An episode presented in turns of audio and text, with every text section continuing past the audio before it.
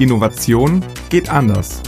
Ein Podcast von Trend One mit Peter von Aspern und Sebastian Metzner. In dieser Folge geht es um die Frage, wie Unternehmen ihren Fokus auf besonders frühphasige Innovationen legen können. Und darüber haben wir mit Dr. Katja Preikop gesprochen. Sie ist Vice President Early Innovation bei Bayersdorf.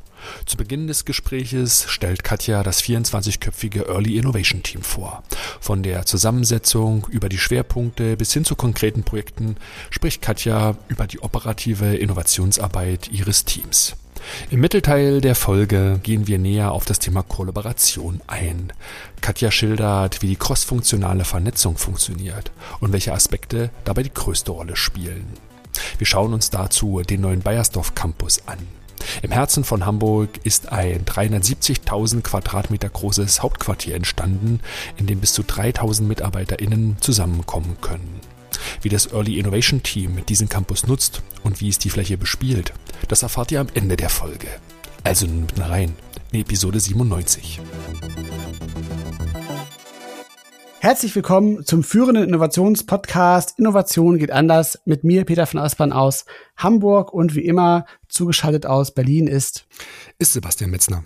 Und auch von mir ein ganz herzliches Willkommen in dieser Folge. Schön, dass ihr in dieser Woche wieder mit dabei seid. Ganz besonders möchten wir diejenigen unter euch begrüßen, die diesen Podcast zum allerersten Mal hören. Das freut uns dann immer sehr. Peter, und heute stellen wir eine sehr, sehr wichtige Frage, die dort heißt, wie früh sollten Innovationen, besonders in großen Unternehmen, begonnen werden?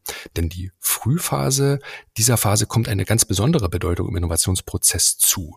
Denn Studien haben auch empirisch zum Beispiel belegt, dass Technologieführer und disruptive Innovatoren ne, den größten Einfluss auf Umsatz und Rendite eines Unternehmens haben und Follower zum Beispiel im Vergleich dort nicht so gut abschneiden. Deswegen ist das Thema von Frühphaseninnovation steht heute im Mittelpunkt, ne? Ja, absolut, genau. Und deshalb wollen wir uns dieses Thema heute auch mal in der Praxis anschauen und herausfinden, wie Unternehmen eigentlich tatsächlich Frühphasenkompetenz bei sich aufbauen und ausgestalten können. Und das machen wir eben, wie gesagt, an einem ganz konkreten Beispiel, nämlich an dem Unternehmen Bayersdorf. Denn Bayersdorf hat tatsächlich ein dediziertes Early Innovation Team aufgebaut. Und wie dieses Team arbeitet und zu welchen Ergebnissen sie bekommen, das schauen wir uns heute so ein bisschen mehr im Detail an. Und dazu haben wir uns entsprechend auch einen Gast eingeladen. Und das ist Frau Dr. Katja Preikop. Herzlich willkommen. Schön, dass du bei uns im Podcast bist. Ja, danke für die Einladung. Katja, du bist seit über 15 Jahren im Unternehmen Bayersdorf. Können wir am Anfang so ein bisschen eine Zeitreise machen und deinen allerersten Tag vor 15 Jahren nochmal Erinnerung rufen? Wie war das damals, als du begonnen hast, in dem Unternehmen zu arbeiten? Ja, das war ganz spannend, weil ich vorher ähm, im Private Banking gearbeitet habe und da auch gefragt wurde, wie das denn wohl ist, wenn man in die Konsumgüterindustrie wechselt. Und ich bin eigentlich gerne eher so ein bisschen abenteuerlustig und hatte mir da gar nicht die Gedanken gemacht, dass eine andere Industrie so einen ganz anderen Impact haben könnte. Und äh, musste dann auch feststellen, dass es auch so ist. Ne? Es ist ganz viel, was sehr ähnlich ist. Klar, es ist ganz andere Industrie, du hast andere Kunden und du hast andere Produkte, mit denen du dich befasst. Aber im Prinzip sind so Unternehmen doch auch relativ ähnlich strukturiert. Ne? So Stage-Gate-Prozesse und solche Dinge, die findet man dann sowohl im Banking als auch in der Konsumgüterindustrie. Und äh, bei Bayersdorf ist einfach auch sehr willkommen heißen. Also von daher war da auch nie irgendwie eine Barriere. Ich habe mich nie so gefühlt, dass ich hier der, der Neuling bin. Äh, ja, habe mich sofort wohlgefühlt bei Bayersdorf. Ja, das sieht man ja auch daran, dass du jetzt auch schon 15 Jahre mhm. dort bist. Ähm, was waren so die entscheidenden Momente und die wichtigsten Stationen, die dich dann zu der Position gebracht haben, auf der du heute bist bei Bayersdorf? Ich habe angefangen in quasi in einer strategischen Teil der Firma, wo wir die unterschiedlichen Marken beraten haben und auch die unterschiedlichen Kategorien der jeweiligen Marken beraten haben, sehr kundenzentriert und ja strategisch zu arbeiten und bin dann in das klassische Marketing gewechselt nach ungefähr drei oder vier Jahren. Und da war ich dann tatsächlich relativ lange im Headquarter für Nivea Face Cleansing, Nivea Face Care und habe da schon die Produktinnovation auf der Marketingseite vorangetrieben. Und ja, bin dann darüber und auch ganz spannende Projekte zum Thema Personalisierung und wie, wie nehmen wir die ganze Social Media Themen mit auf, auch in unserer Werbung, weil sie ja natürlich den, das Umfeld unseres Konsumenten beeinflussen. Ja, dann immer weiter in auch die ne, früh, frühere Innovation mit reingekommen und dann irgendwann hat sich die Gelegenheit äh, geboten, dass da eine neue Abteilung entstehen sollte. Und so bin ich dann zu dem Job gekommen, den ich jetzt mache, als VP Early Innovation. Genau, das ist dein jetziger Titel, der ist total vielversprechend. Wir können das gerne nochmal ausleuchten, aber vielleicht nimmst du uns auch mal mit rein in die Ausgestaltung. Was ist deine Rolle? Was ist deine Aufgabe? Wie fühlt sich der Alltag als mhm. VP Early Innovation an?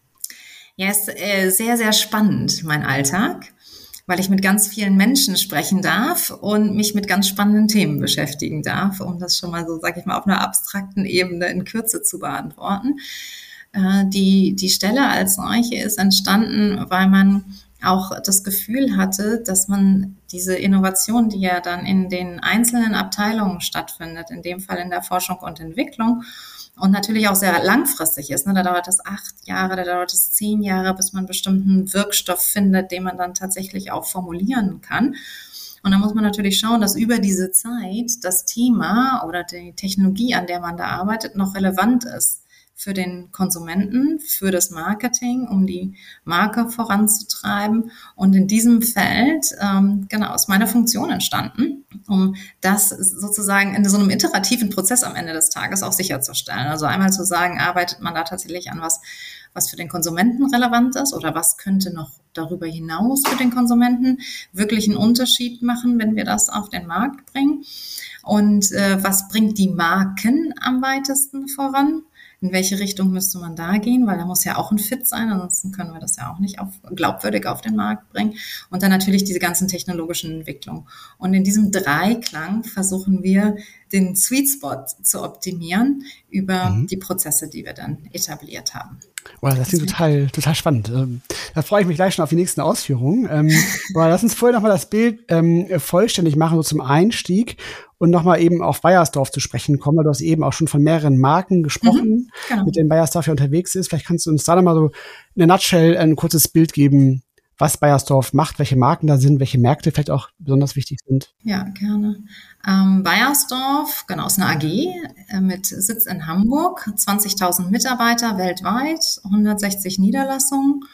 Kernmärkte natürlich erstmal Europa, allein schon aus der Tradition heraus, aber wir sind auch stark in Nordamerika, China, ne, also Rest, Rest der Welt ähm, natürlich auch. Und da ist natürlich auch der Wachstum ne, ganz, ganz klassisch. Konsumgüter, genau, Kosmetik, Hautpflege und Personal Care. Also ähm, vom Deodorant bis hin zu Sonnenpflege, Body Lotions, Gesichtscreme, Gesichtsreinigung. Also das ganze Spektrum Marken sind äh, ganz klar im Vordergrund. Unsere größte Marke ist Nivea, ähm, Eucerin, Hansaplast, 8x4, Hydrofugal, Coppertone, Chantecaille, La Prairie.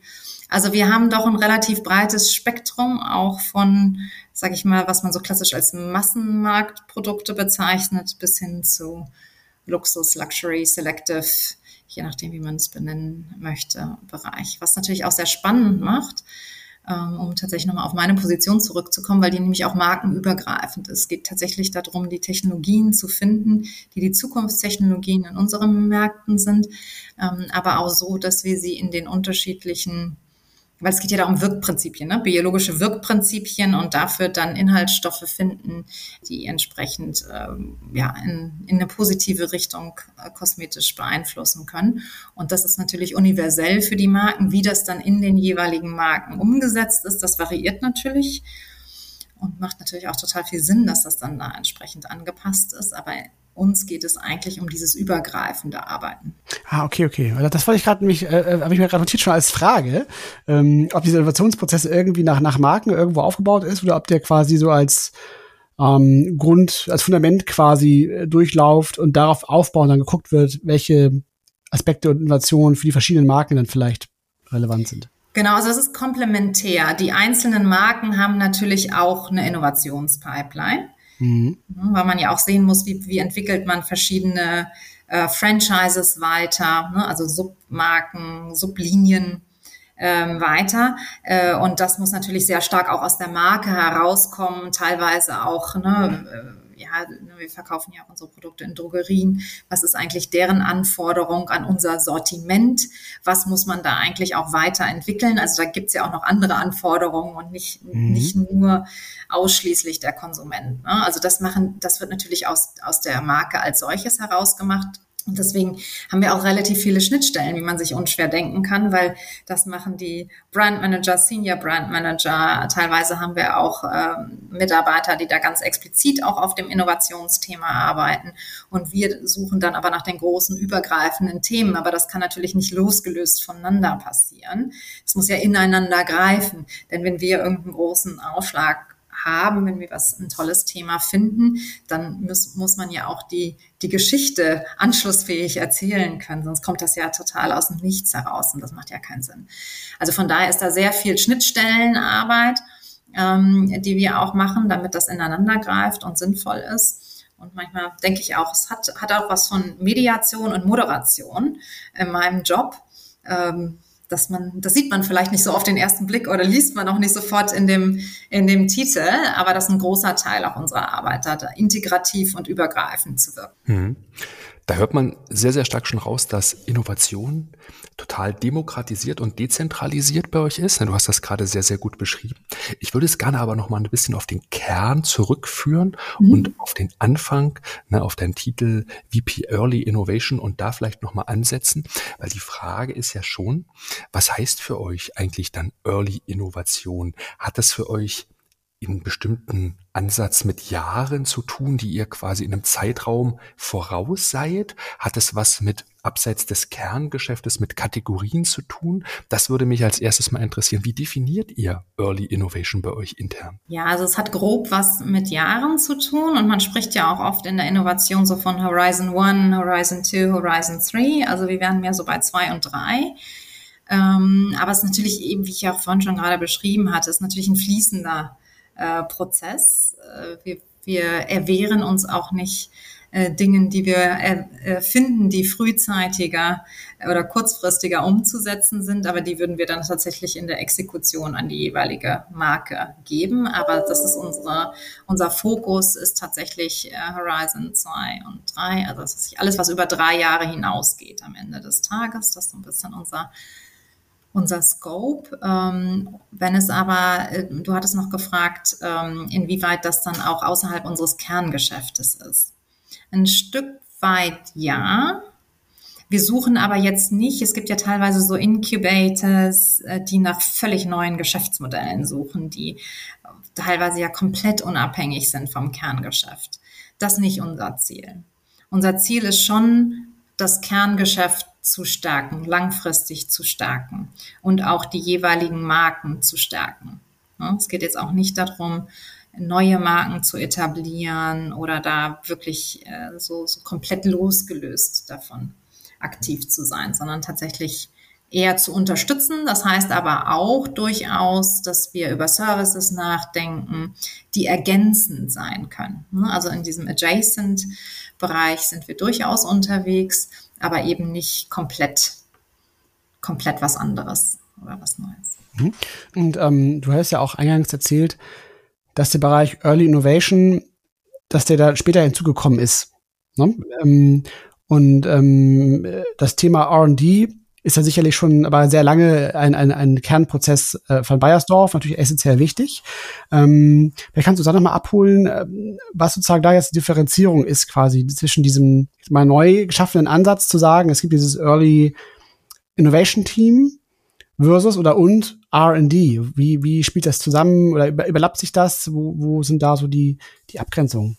Ja, also der, der Forschungs- und Entwicklungs-R&D-Bereich, das sind ähm, rund 1000 Mitarbeiter äh, weltweit, ein Großteil davon in Hamburg. Und das natürlich, sagen wir, unsere ganze Forschungsarbeit vom Labor ne, bis hin dann zu Claim Support Testing, also wirklich ganz, ganz, ganz große Bereich. Und ähm, meine Funktion ist da ja relativ klein und eingegliedert, weil tatsächlich unser organisatorisches Setup, also Bayersdorf organisatorisches Setup so ist, dass die Forschung und Entwicklung die einzige Abteilung ist, die markenübergreifend ist.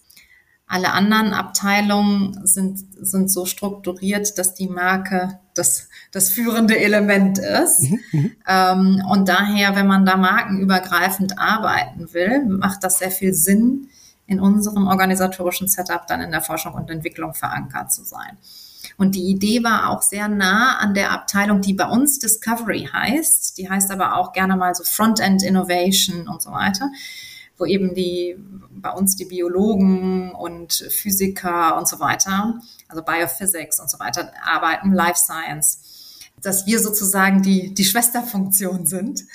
Ähm, und da ähm, mit meinem Kollegen arbeiten wir quasi auch wie im Jobshare zusammen, ne? also als Explore-Funktion, also relativ früh an den ganzen Prozessen. Und wie gesagt, die arbeiten aber ja an Themen daran, wo man weiß, ah, da gibt es irgendwie einen Wirkmechanismus, aber man muss erstmal nochmal finden, wie man das tatsächlich umsetzen kann in der Kosmetik. Was könnten da Wirkstoffe sein oder Wirkstoffkombinationen? Wo finden wir die? Wo können, wie können wir die so produzieren, dass wir die tatsächlich in der Menge haben und so weiter und so weiter. Also das sind ja teilweise sehr, sehr lange Prozesse, die da anstehen und wir unterstützen das von der strategischen Konsumentenseite, um da eben, was ich eingangs beschrieb, da um diesen Dreierkreis zu schließen und da den Sweet Spot zu finden. Und lass uns gerne ein Stück weit auf das, das Team schauen. Mhm. Wie viele Mitarbeitende seid ihr? Und ja, die Frage ist schon, wie seid ihr auch intern strukturiert? Welche Skills sind da bei euch verortet? Das würde von der Teamseite sehr interessant sein. Mhm. Ähm, also ich habe äh, 24 Mitarbeitende bei mir im Team und mit wirklich ganz, ganz unterschiedlichem Hintergrund. Grob die Hälfte hat eher einen technischen Hintergrund und die andere Hälfte eher einen Business-Marketing-Hintergrund. Aber auch da ist es breit gefächert jeweils. Und ähm, die, die Skills, die man eigentlich braucht, ist eine ich glaube, eine gewisse Erfahrung braucht man über die Skills hinaus, ne, weil wir ja sehr frei, also uns gibt's als Team seit zwei Jahren. Also nicht nur musste man das Thema etablieren, man musste auch das Team etablieren und auch erstmal den Prozess so schaffen, dass er tatsächlich funktioniert. Ne? Wir hatten eine Idee, wie das aussehen könnte, bevor wir gestartet sind, aber es in der Praxis dann immer doch ein bisschen bisschen anders. Zwischendrin hat auch noch eine kleine Reorga stattgefunden, dass man auch wieder die Schnittstellen da neu definieren muss. Da muss man sich halt einfach anpassen. Ähm, also von daher, ähm, genau, ist das, ein, ist das ein Prozess, auch das ein innovativer Prozess. Man braucht viel Flexibilität, Offenheit, ähm, Stamina, ähm, Resilienz, all diese wichtigen Worte, die auch in jedem Transformationsprozess ähm, wichtig sind, weil wir ja da auch ganz anders arbeiten ne? und auch eine andere Offenheit von den Teams an unseren Schnittstellen, weil wir brauchen ja relativ viel, eine große Informationsbasis, um von der weg dann eben auch unsere Arbeit machen zu können. Das erfordert eine Bereitschaft zur Transparenz von der anderen Seite ähm, und um dann eine gute und sinnvolle Zusammenarbeit zu etablieren. Jetzt hattest du eben schon auch gesagt, dass er quasi in dieser Frühphase losgelöst arbeitet von den Marken. Ne? Das heißt, er macht jetzt nicht, sagt jetzt nicht, wir machen jetzt ein Projekt für Nivea oder so, sondern es ist davon unabhängig. Aber gibt es dann trotzdem irgendeine Art von, von, ich sag jetzt mal, Innovationsfeldern oder Handlungsfeldern oder so, so, so, so ähm, irgendwelchen rahmensetzenden Elementen, in denen ihr dann arbeitet, um sozusagen euch dann auch irgendwo zu fokussieren und zu orientieren? Ja, deswegen würde ich losgelöst gar nicht sagen, sondern eher übergreifend tatsächlich. Mhm. Ähm, weil unser Angang ist, dass wir sehr stark die, die Strategien, teilweise nennt man das eben auch, also Wachstumsmodell, Growth Model, die Ambitionen von den Marken mit einbeziehen mhm. auch in der Auswahl und um gerade diese Fokussierung, die du gerade ansprachst, auch hinzubekommen. Ne? Weil es gibt unendlich viele Themen. Also wovon wir gestartet haben, ist ja erstmal der Konsument. Wir haben aber den Konsumenten danach gefragt, wie er oder sie eigentlich sich um ihre Haut kümmern. Also auch sehr breit. Also nicht nach, was ist deine Hautpflege oder deine Hautpflegeroutine, sondern tatsächlich, wie kümmerst du dich um deine Haut? Das kann genauso das Glas Wasser sein, was man dann halt täglich trinkt morgens, bevor man irgendwie aufsteht. Das, das, sind, das ist wirklich ein, ein breites Spektrum. Aber das können wir gar nicht alles bedienen. Das passt teilweise nicht in unser Geschäftsfeld. Teilweise haben wir da als Firma gar keine Kompetenz. Das heißt, wir haben schon mal in einem ersten Schritt das äh, alles, was wir von den Konsumenten mitgenommen haben, danach gefiltert, was für uns äh, strategisch relevant ist. Und dann sprechen wir aber mit den regelmäßig mit den Marken und tauschen uns aus, um auch zu verstehen, wo stehen die denn gerade mit ihren Bedürfnissen, wenn sie ihre Produkte weiterentwickeln wollen und sollen, um dann diesen diesen Anschlusspunkt auch zu finden. Und da finden auch regelmäßig Meetings statt. Äh, einmal ein sehr formalisiertes, einmal im Jahr, wo man dann tatsächlich auch wie so ein kleiner Handschlagvertrag äh, sich darauf einigt, okay, das sind jetzt unsere sechs Fokusthemen, die wir gemeinsam vorantreiben wollen. Ähm, da sind wir jetzt committed. Da sind auch Leute mit dabei. Also ich habe mein, mein Team sind 24 Leute, kann man sich jetzt drüber streiten, ob das klein oder groß ist. Aber auf jeden Fall ist es so klein, dass man, wenn man da größere Projekte macht, noch Unterstützung braucht. Und in diesen Teams, in denen wir dann arbeiten, sind äh, sind Mitarbeiter aus dem Frontend Discovery Team dabei, also noch stärkere ähm, Menschen mit einem technischen Hintergrund, aber auch aus dem Marketing von den jeweiligen Marken sind Mitarbeiter mit dabei, um dann entsprechend die Themen auch schon früh zu fokussieren. Aber alle wissen, dass es trotzdem ein markenübergreifendes Ergebnis sein soll. Das heißt, wir arbeiten da schon auch mit dem Mindset, dass das was Großes werden können soll, zumindestens, ähm, wenn wir, wenn wir damit starten. Also das ist so ein bisschen die, die Logik. Also schon verknüpft miteinander. Mhm.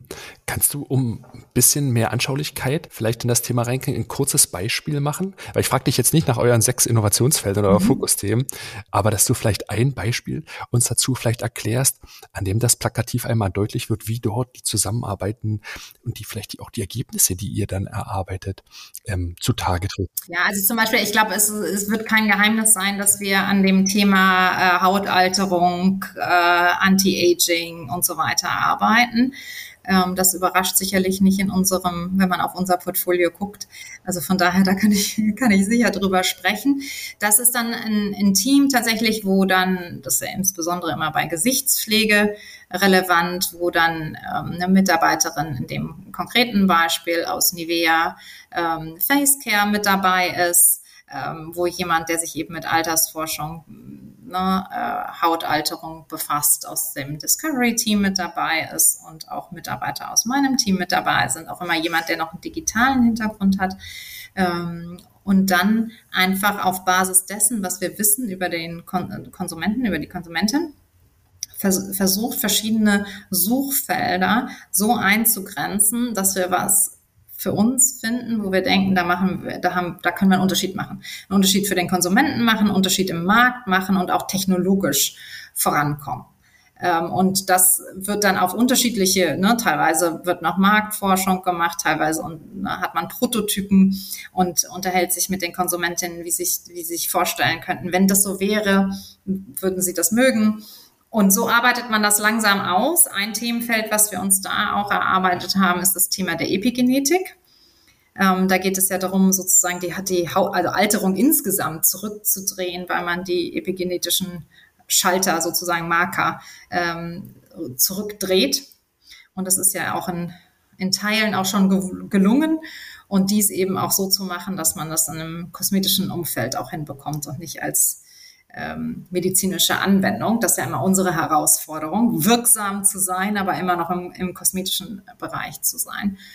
Und äh, ja, das ist so ein, so ein Themenfeld, was wir gemeinsam vorangetrieben haben und äh, ja, wo wir dann eben auch sehen, dass das in diese Technologie, dieses Verständnis, das wir da entwickelt haben, in die unterschiedlichen Marken einfließt.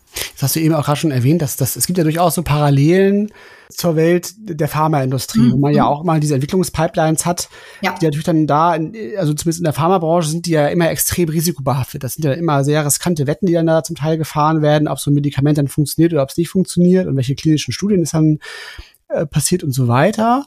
Also ist das dann bei euch auch so? Oder du hast ja auch schon eben gesagt, dass ihr da ähm, äh, eine gewisse Relevanz auch erzeugen wollt äh, mit euren Ergebnissen. Das heißt, da steckt ja sicherlich dann jeweils auch ein gewisser Investor hinter.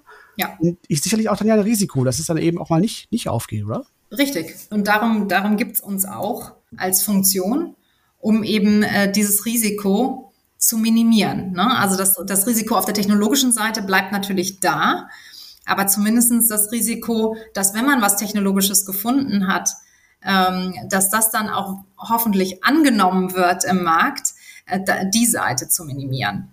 Ne, mhm. Weil die Kosten eben auch gerade für so klinische Studien machen wir in Teilen auch, aber nicht, nicht nur. Ähm, teilweise sind es auch einfach Konsumentenstudien ähm, die wir machen. Aber auch das dauert natürlich eine gewisse Zeit. Ne? Und das kostet natürlich auch Geld. Und da kann man nicht, kann man sich über diesen Zeitablauf und die, die Kosten, die da entstehen, natürlich nicht erlauben, dazu äh, beliebig unterwegs zu sein. Das macht schon Sinn, dass man da fokussiert dann auf die Themen setzt. Es, da hilft uns teilweise auch äh, die Technologie. Ne? Also AI ist auch dort ein, ein Geschenk, um zumindest schon mal so die Vorselektion zu erleichtern, nicht mehr alles abtesten zu müssen, sondern auch Dinge simulieren zu können.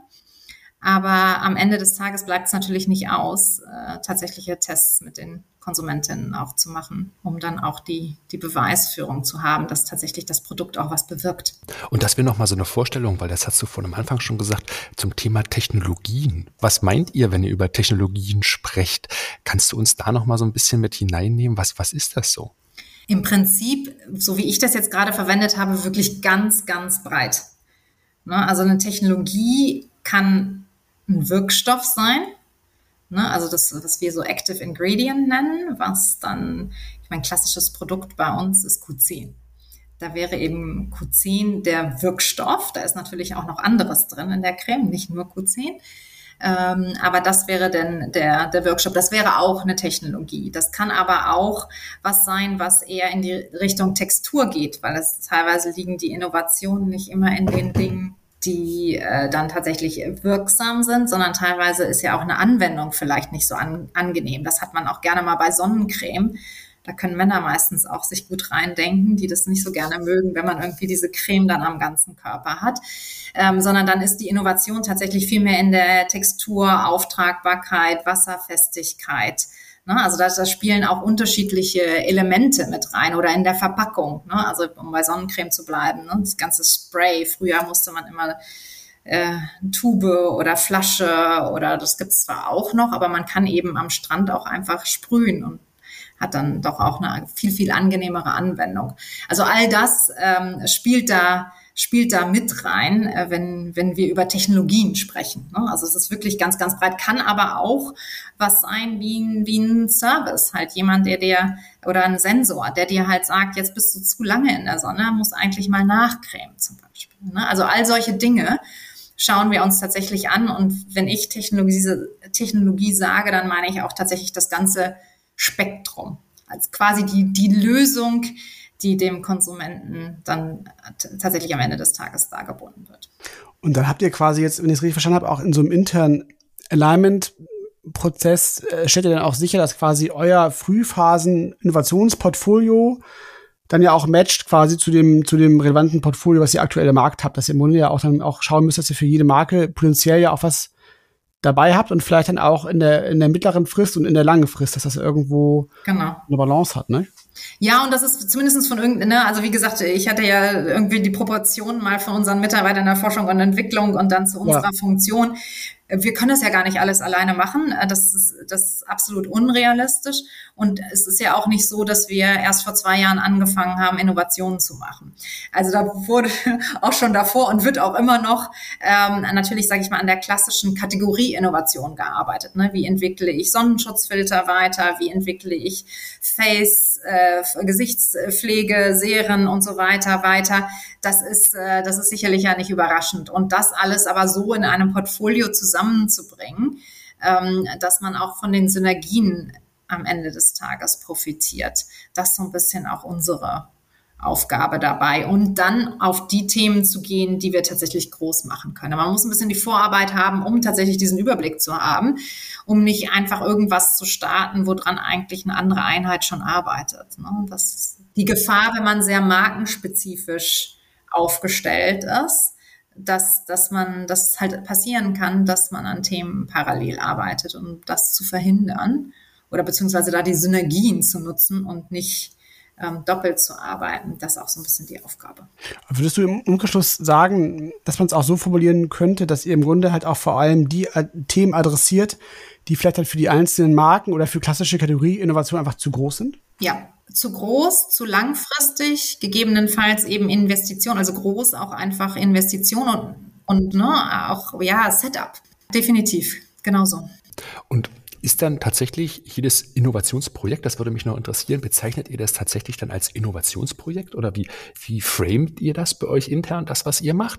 Und ist das immer gleich oder ist das sehr, sehr individuell? Richtet sich das quasi an den Inhalten aus, an den Themen, die bei euch reinkommen? Wie stark ist das sozusagen normalisiert und standardisiert mhm. bei euch oder ist das immer total individuell? Das ist eine sehr gute Frage, weil das war tatsächlich auch bei uns ein, ein Prozess, wie nennen wir das eigentlich, was wir machen?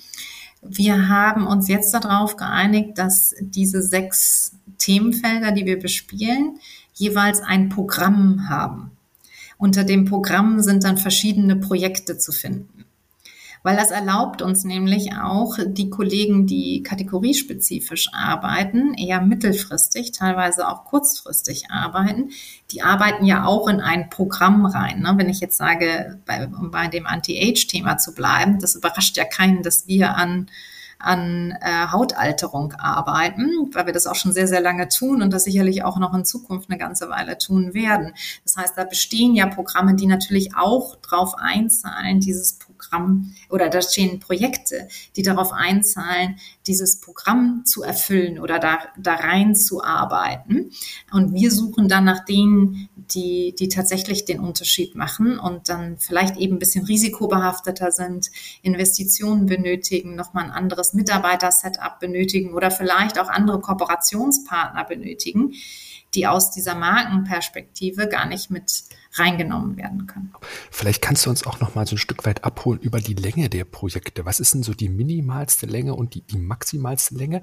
Und worauf ich hinaus will, ist, wie sieht dann sozusagen diese Integration aus, weil die ja häufig auch so eine Sollbruchstelle ist. Darüber haben wir ja auch schon häufiger geredet. Also der ganze Prozess, die Länge, die ist wirklich maximal flexibel. Also es gibt immer Abschnitte, die definiert sind. Also eher so in dieser Agile Working Sprint Logik, wo man sagt, man macht jetzt eine Workshop, ein Exploration Deep Dive, eine Ideation, ein Validation mit Konsumenten und so weiter. Also das sind dann schon eher, sag ich mal, Timebox-Prozessschritte.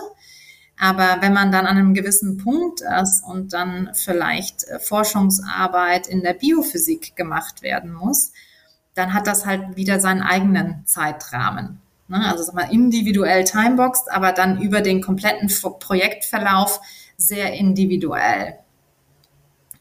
Ähm, und deswegen kann man das eigentlich schwierig genau sagen, wie lang läuft so ein Programm, weil idealerweise da ja auch schon mal kleinere Projekte so entstehen, dass sie unmittelbar auch umgesetzt werden können.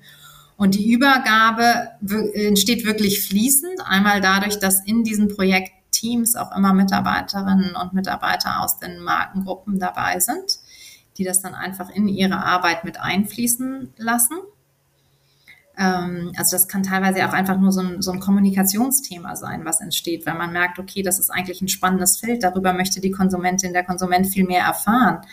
Und man hat dann, ne, man baut dann da einfach Kommunika Content auf, ne, Kommunikation zu dem, zu dem Themenfeld. Also es sind manchmal ganz einfache Dinge, die man schnell umsetzen kann. Da gibt es keinen Grund zu warten, bis auch die Technologie da ist.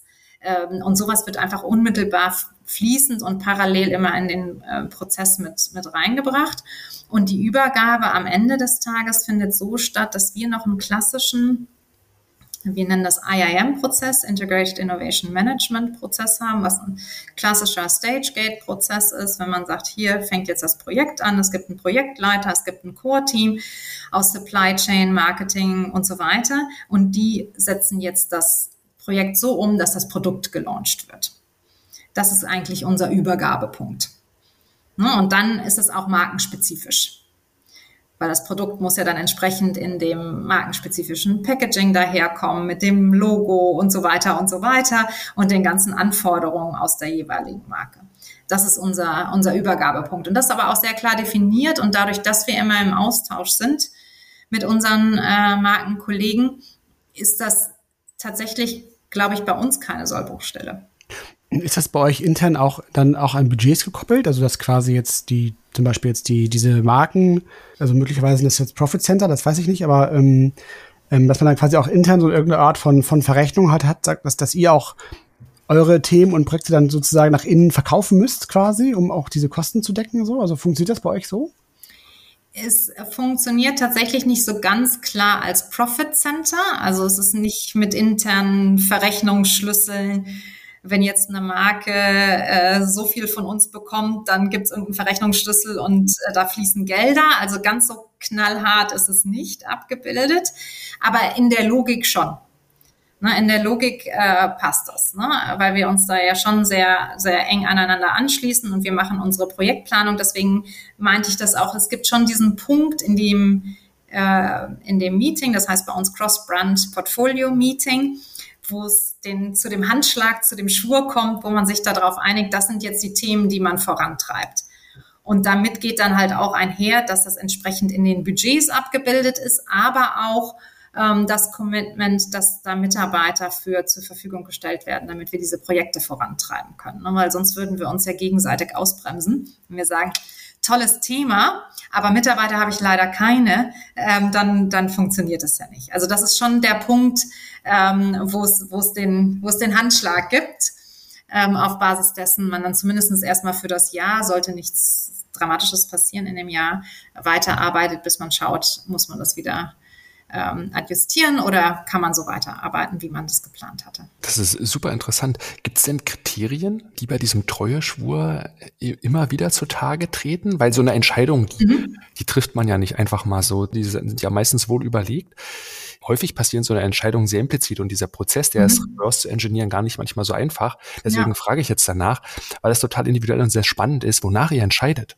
Genau, das sind ganz unterschiedliche Dimensionen. Also einmal haben wir so eine klassische Scorecard, die auch die klassischen Themen abgreift, wie Strategic Fit, Viability, Desirability, Feasibility. Ne? Und natürlich in unterschiedlichem Zustand der jeweiligen Innovation oder Programme äh, kann man da auch unterschiedliche Granularität der Subkriterien dann anlegen. Also das ist was, was wir, sage ich mal, ganz standardmäßig immer mitlaufen haben. Ähm, und dann in Bezug auf Strategic Fit ist es tatsächlich aber auch ein Stück weit eine Diskussion. Ne? Weil wenn man dann sagt, man hat ein Produkt, das ist ganz spannend, ähm, jetzt will man aber sage ich mal, in dem Markt äh, Deutschland oder in dem Markt China besonders erfolgreich sein. Was bedeutet das denn? Ne, brauche ich dafür eine andere Textur? Brauche ich dafür ein anderes Packaging? Ähm, ne, es gibt ja auch mal wieder Registrierungen. Brauche ich vielleicht auch tatsächlich einen anderen Wirkstoff, wenn ich das umsetzen will? Also das ist dann schon auch was, was man dann ableiten kann aus den jeweiligen Markenstrategien. Aber viel wichtiger ist an dem Punkt tatsächlich die Diskussion. Ne, wo will die Marke hin? Äh, und was sind dann die Anforderungen die man dann in dem Projekt umsetzt. Also das wird schon sehr konkret gemacht, um eben zu vermeiden, dass man vielleicht ein ganz tolles Produkt hat, aber jemand sagt, eigentlich wollte ich doch, was ich nicht, den amerikanischen Markt erobern. Das passt ja gar nicht. Das Produkt ist viel zu klein und die Textur passt auch nicht. Dann hat man zwar ein schönes Produkt, aber nicht auf den jeweiligen Markt und die Ambition der Marke hingearbeitet. Und das ist genau der, der Punkt. Und deswegen gibt es so einen gewissen Block an Kriterien, aber auch immer der Abgleich mit der Strategie und da dann eben auch die, die Diskussion miteinander. Hm, das ist tatsächlich sehr interessant, ja. Das hast du eben auch schon erwähnt, dass ihr quasi, also um, umso weiter so ein Projekt voranschreitet, umso wichtiger wird es dann ja auch wahrscheinlich, diese Expertisen aus, aus den Markenhäusern mit einzubeziehen, mhm. um eben auch diese Marktnähe dann auch zu gewährleisten, um dadurch eben auch die Erfolgschancen zu maximieren. Du hast ja schon mehrfach betont, dass ihr eben auch dann ähm, auf die Ressourcen aus den anderen Bereichen im Unternehmen auch angewiesen seid, um diese Projekte zu stemmen halt. Ne? Und ähm, da wird mich mal interessieren, wie, wie ihr das eigentlich organisatorisch dann löst, weil das muss ja dann auch organisiert sein und ähm, da gibt es ja wahrscheinlich diese gemischten Teams, die ihr auf diesen einzelnen Projekten habt und wie, wie, ähm, wie steuert ihr das? Wer führt denn eigentlich zum Beispiel diese Teams? Wird das dann aus eurem Innovation Team sozusagen veranlasst oder übernehmen dann irgendwann die Marken sozusagen und verantworten dann diese Innovationsprojekte. Wie funktioniert das? Ja, ich glaube, da muss ich nochmal einen kleinen Schritt auch noch zurückgehen. Ich glaube, wichtig zu wissen ist, dass in diesem Cross-Brand Portfolio Meeting schon auch die Vorstände mitsitzen. Ne? Also da ist dann äh, hier unser Senior Vice President R&D, Gitta Neufang, ist mit dabei aus der Forschungs- und Entwicklungsperspektive, aber auch eine Greta Löbsack, die Nivea verantwortet, ein Patrick Raskini, der dann äh, Dama, also Eucerin, Hansaplast, La Prairie und so weiter verantwortet, so dass man diesen Handschlag schon auch sozusagen als als Guiding für dann äh, die Vice Presidents, die dann auch noch in der Runde sitzen, ansehen kann. Und das wird natürlich auch entsprechend dokumentiert. Also das, das hat dadurch auch eine gewisse Verbindlichkeit, auch in Bezug auf die Ressourcen. Also auch oder explizit Personen, explizit Mitarbeiter, Mitarbeitende. Ne? Also dass das das ist sehr, sehr wichtig, damit das funktioniert. Deswegen muss ich da jetzt einmal ein bisschen ausholen, ähm, damit diese Teams tatsächlich zustande kommen. Ne? Weil ansonsten ist natürlich immer, jeder hat kurzfristig Dinge zu erledigen und ähm, Ressourcen werden nicht, nicht gerne abgegeben. Das heißt, da muss man schon auch sehr klar sein, ähm, dass das tatsächlich dann das Ziel erreicht, was man eben möchte, um dann eben langfristig die großen Innovationen zu haben. Und so funktioniert das dann auch. Also da, da die Mitarbeiter werden dann aus den unterschiedlichen Bereichen für diese Zeit je nachdem, wie das ist, mal für einen gewissen Zeitraum, teilweise für einen gewissen Prozentsatz für die Projektphasen jeweils ähm, freigestellt und tatsächlich geleitet. Ich hatte vorhin schon mal angesprochen, dieses ähm, unser äh, Schwesterteam, das Discovery-Team. Da ist immer ein äh, Mitarbeiter, Mitarbeiterin aus dem Team mit dabei und jemand aus dem Early Innovation Team dabei und die zusammen leiten die Programme. Und die anderen äh, Funktionen oder Marken, Mitarbeiterinnen und Mitarbeiter kommen dann dazu. Teilweise auch nur für bestimmte Phasen. Weil es macht nicht Sinn, in jeder Phase da alle immer um den Tisch äh, sitzen zu haben. Ne? Das, das ist unsere Logik. Aber ich muss auch immer sagen, wir machen das seit zwei Jahren. Wir, wir adaptieren auch immer wieder along the way, weil man dann merkt, manche Sachen funktionieren besser. Momentan funktioniert das Setup so ganz gut. Aber wir sind da auch, ähm, wir sind da auch flexibel und selbstkritisch mit uns. Wenn was eben nicht so gut funktioniert, dann machen wir es auch nochmal wieder ein bisschen anders. Und gibt es Indikatoren bei euch, an denen ihr euch selber messt oder an denen ihr auch gemessen werdet, was ihr der Organisation für Mehrwerte bietet? Gibt es sowas? Das ist auch eine sehr, sehr gute Frage. Wir haben äh, unser auch angefangen mit einem Dashboard da zu arbeiten, weil ich glaube, das härteste Kriterium ist tatsächlich, wie viele Projekte haben wir dann ultimativ in den Pipelines von den jeweiligen Marken und wie erfolgreich sind die. Wissend, dass natürlich ein Erfolg von einem Projekt auch noch von weiteren Faktoren abhängt, als nur in Anführungsstrichen von der Technologie. Ne? Braucht es auch noch ein bisschen Marketing, Budget und auch die richtige Umsetzung dazu. Aber das ist schlussendlich das ultimative Kriterium. Das Problem damit ist, dass er sehr langfristig. Also ob ich jetzt mit dem Thema, was ich, weiß ich nicht, von einem Jahr gestartet habe, erfolgreich sein werde, finde ich vielleicht erst in fünf, sechs, sieben, acht, vielleicht auch erst zehn Jahren raus, bis das tatsächlich dann hoffentlich zu einem Markterfolg geworden ist. Und das ist so ein bisschen die Herausforderung, dass man eben diese Indikatoren findet, die schon aufzeigen, okay, wir haben die Programme sind im richtigen Feld, äh, wir haben unter den Programmen ausreichend Projekte, an die wir glauben, dass sie erfolgsversprechend sind. Ähm, und wir haben auch einen guten Mechanismus, das immer mal wieder zu prüfen und nicht zu sagen, dass das Potenzial, was wir ursprünglich mal gesehen haben, jetzt über den Projektverlauf auf einmal so eng geworden ist und so klein geworden ist, dass es eigentlich sich nicht mehr lohnt. Ne? Also da haben wir immer Punkte, wo wir tatsächlich dieses ne, Strategic Fit, Feasibility, Desirability, da ist auch das Potenzial ja mit drin, ähm, uns anschauen zum Beispiel. Sind wir noch on track? Sind wir noch da, wo wir eigentlich mal hin wollten? Das ist so unsere Vorgabe und dann natürlich auch ein paar Themen, weil wir auch gesagt haben, es ist ja nicht nur die Projektarbeit. Es ist ja tatsächlich auch ein Mindset-Shift. Ne? Also überhaupt die Kultur zu haben, da die Transparenz zu haben, so offen miteinander zu arbeiten. Das muss man ja auch erst mal etablieren. Und das obliegt auch uns als Early Innovation Team, das zu schaffen. Und dafür haben wir natürlich auch gewisse ähm, Wege, wie wir das messen können. Also zum Beispiel eine Sache, die wir machen, ist gerade eine Veranstaltung, die wir letzte Woche gemacht haben. Das nennen wir Innovation Fair, wo eben Technologien intern gezeigt werden, an denen gearbeitet wird und wo dann jeder hingehen kann.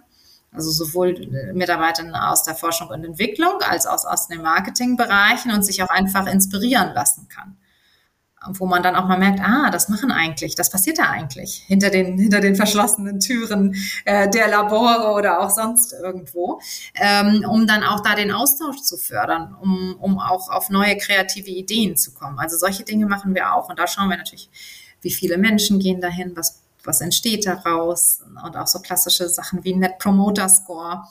Würdest du die Veranstaltung weiterempfehlen? Also ganz unterschiedliche ähm, Indikatoren, aus denen wir uns dann versuchen, ein Bild zusammenzubasteln, weil es tatsächlich ne, die, die, der Hard Fact kommt erst am, am Ende und er hat einfach einen zu großen Zeitverzug. In, in unserem Fall, zumal wir jetzt ja auch vor zwei Jahren gestartet sind, wenn man dann ein bisschen weiter äh, im, im Prozess ist, dann hoffentlich entzerrt es sich ja auch so, dass man dann mit regelmäßiger über bestimmte Projekterfolge dann auch berichten kann. Aber momentan läuft das ja alles relativ parallel.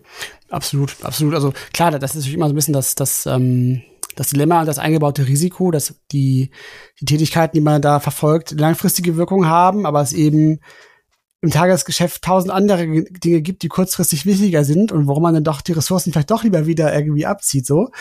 Und, und da ist natürlich dieser, dieser Ansatz, dass eben aber auch wirklich auf Top-Management-Ebene zu verankern, um eben dann auch diese Ambidextrie, die dahinter steckt, dann ja. irgendwie auch managen zu können. Natürlich ein absolut genau. valider, valider Weg so. Ähm, worauf ich nochmal raus wollte, ist, ähm, dass ihr jetzt ja eben auch mit diesen integrierten Teams arbeitet.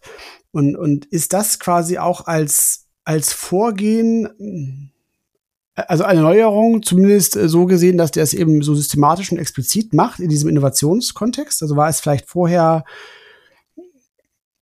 eher so klassisch, sag ich mal, dass man eben man hatte die R&D-Teams, man hatte die Marken und, und es war vielleicht dann nicht so arg integriert, wie es jetzt ist. Also ist sozusagen dieser kulturelle Umbruch, der mit einhergeht, auch ein Teil der Neuerung, der durch dieses, durch diesen Ansatz bei euch eingeführt worden ist? Ja, unbedingt, weil es vor allen Dingen auch nicht so früh stattgefunden hat. Ne? Wenn, sobald es dann in den, was hier gerade Integrated äh, Innovation Management Prozess geht, in den klassischen IIM-Prozess geht, da war das immer schon sehr stark integriert. Mhm. Aber die, die Vorarbeiten waren es tatsächlich nicht, ne, bis man dahin kommt. Das war schon eher ähm, ein Stück weit parallel. Da wurde von beiden Seiten gearbeitet und dann erst zu einem späteren Zeitpunkt geschaut, was habe ich vielleicht für eine Technologie, die da passen könnte, für, um, um das Konzept sinnvoll ähm, an, den, an den Konsumenten zu bringen. Und das natürlich eben, das ist risikobehafteter, dass das dann am Ende des Tages tatsächlich aufeinander passt ist nicht so garantiert. Und weil das Thema Zusammenarbeit ja auch bei euch im Mittelpunkt steht, ne? du hast es jetzt sehr, sehr gut in der letzten Dreiviertelstunde geschildert. Wie funktioniert diese Zusammenarbeit? Läuft das alles über digitale Kanäle ab oder habt ihr ein hybrides Setup, wo auch zum Teil ähm, wirklich Präsenzmeetings eine große Bedeutung haben? Wie ist die Zusammenarbeit bei euch so intern geregelt und strukturiert? Ist es sehr unterschiedlich. Also klar, unser neuer Office Space ist, ist, ist fantastisch. Ähm, also wir hatten da auch gerade ja die, diesen Innovation Fair, von dem ich gerade sprach. Es macht schon einen riesen Unterschied, wenn man so tolle Flächen hat, auf denen man dann äh, die, die Dinge auch präsentieren kann und den Austausch auch tatsächlich physisch hat. Ne? Also sozusagen an die Stände geht, sich unterhalten kann, ähm, dafür den Raum hat. Ähm, und aber nichtsdestotrotz, wir arbeiten ja auch sehr international. Wir haben Research Center auch in Shanghai, New Jersey, Indien, Japan, Brasilien. Wenn, da können wir uns nicht immer physisch treffen. Und das ist auch toll, dass man so gut mittlerweile auch online gemeinsam arbeiten kann, damit man die Arbeiten, die dort jeweils stattfinden, auch nutzen kann. Also um diese Synergien da über die verschiedenen Research Center und äh, ja auch Insights aus den verschiedenen Märkten zu nutzen, ähm, ist, ist es online zu arbeiten oder hybrid zu arbeiten schon sehr hilfreich. Auf der anderen Seite, wenn man so Ideation Sessions macht, das ist einfach tausendmal besser vor Ort und gemeinsam in einem Raum.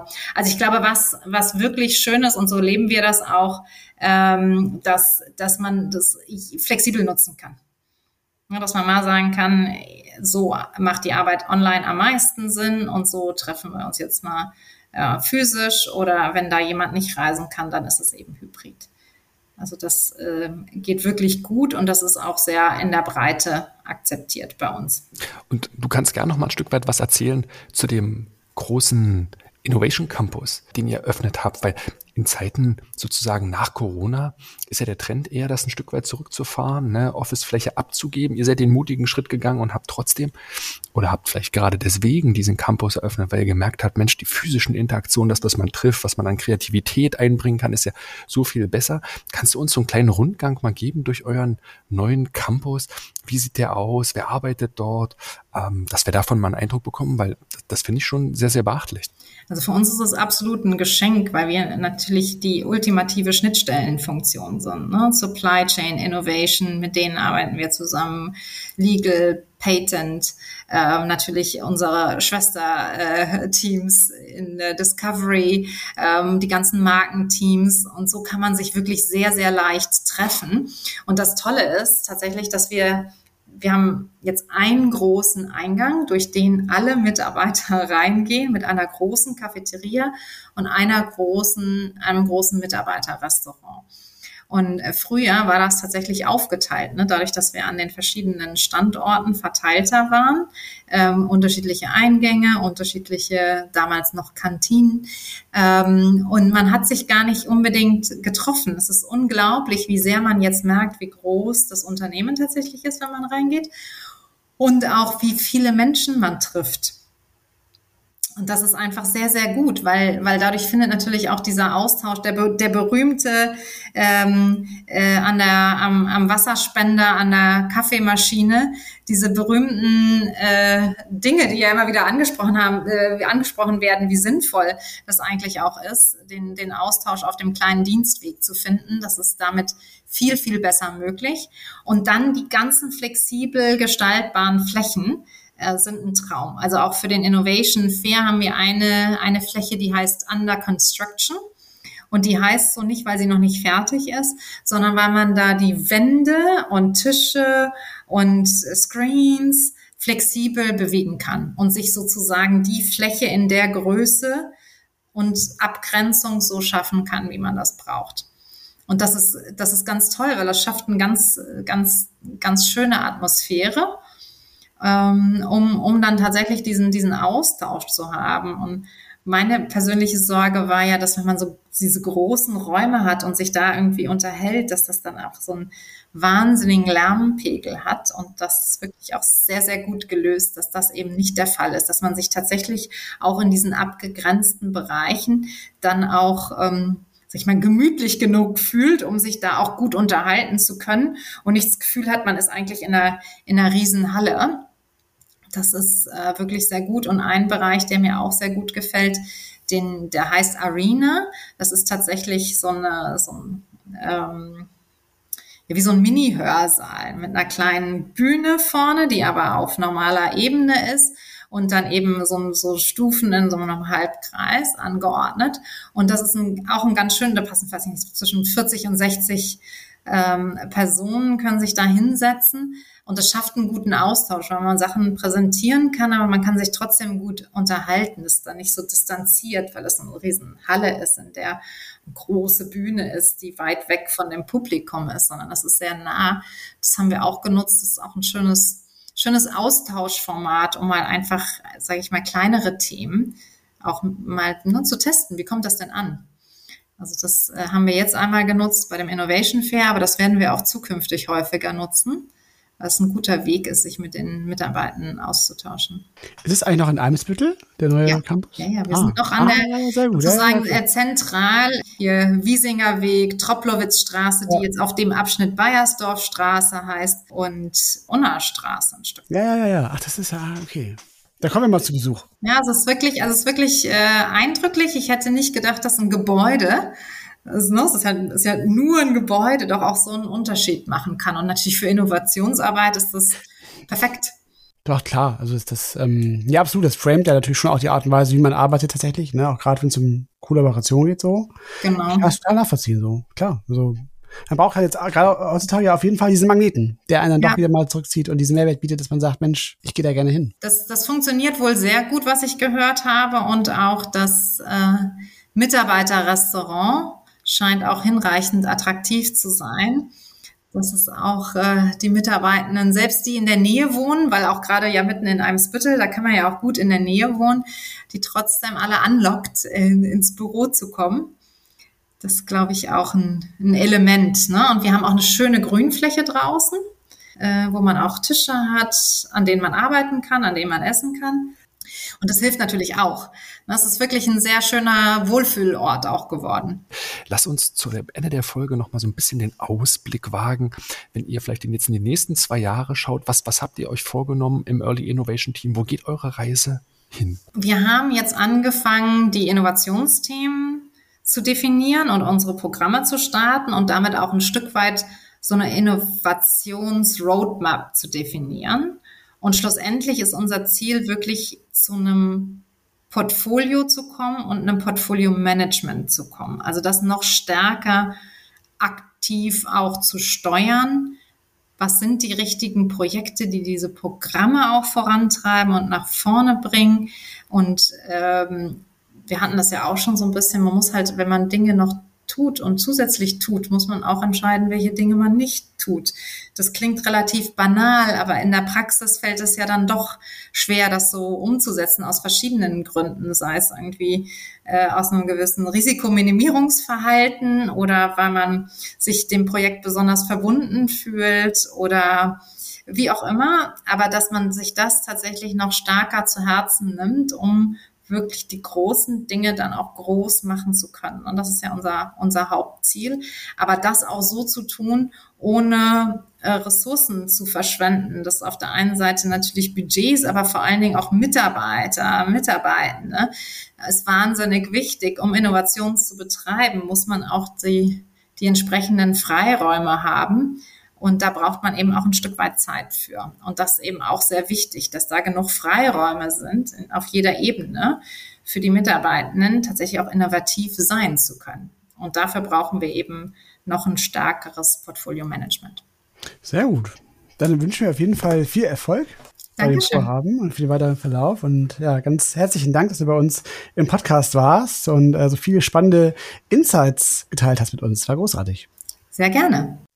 Katja, wenn es die Möglichkeit gibt, dass Hörende mit dir in Kontakt treten, weil sie vielleicht Folgefragen haben, wie kann man dich am besten erreichen?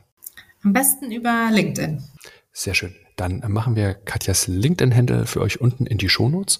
Und Peter, dann sind wir schon am Ende der Folge. Wir bedanken uns bei euch fürs Zuhören. Wenn euch der Podcast gefallen hat, empfehlt uns gerne weiter an Freunde und Kollegen. Das freut uns dann immer mehr freut uns dann immer sehr. Ähm, am meisten freut uns, wenn ihr uns eine positive Bewertung bei Apple und bei Spotify da lasst. Gebt uns gern fünf Sterne. Das hilft uns dann, den Podcast etwas sichtbarer zu machen. Genau, Peter. Und dann hören wir uns wie gewohnt in dem zweiwöchigen Rhythmus wieder. Wann ist das und wer ist zu Gast? Das ist dann am Donnerstag, den 9. November. Und dann gibt's Folge 98 mit Armando Garcia Schmidt von der Bertelsmann Stiftung. Und da geht's dann über die Innovationsmilieu-Studie. Die wird auch eine sehr, sehr spannende Folge werden. Super, darauf freuen wir uns schon drauf. Habt vielen Dank fürs Zuhören. Bis bald, macht's gut. Tschüss. tschüss. Ciao, ciao.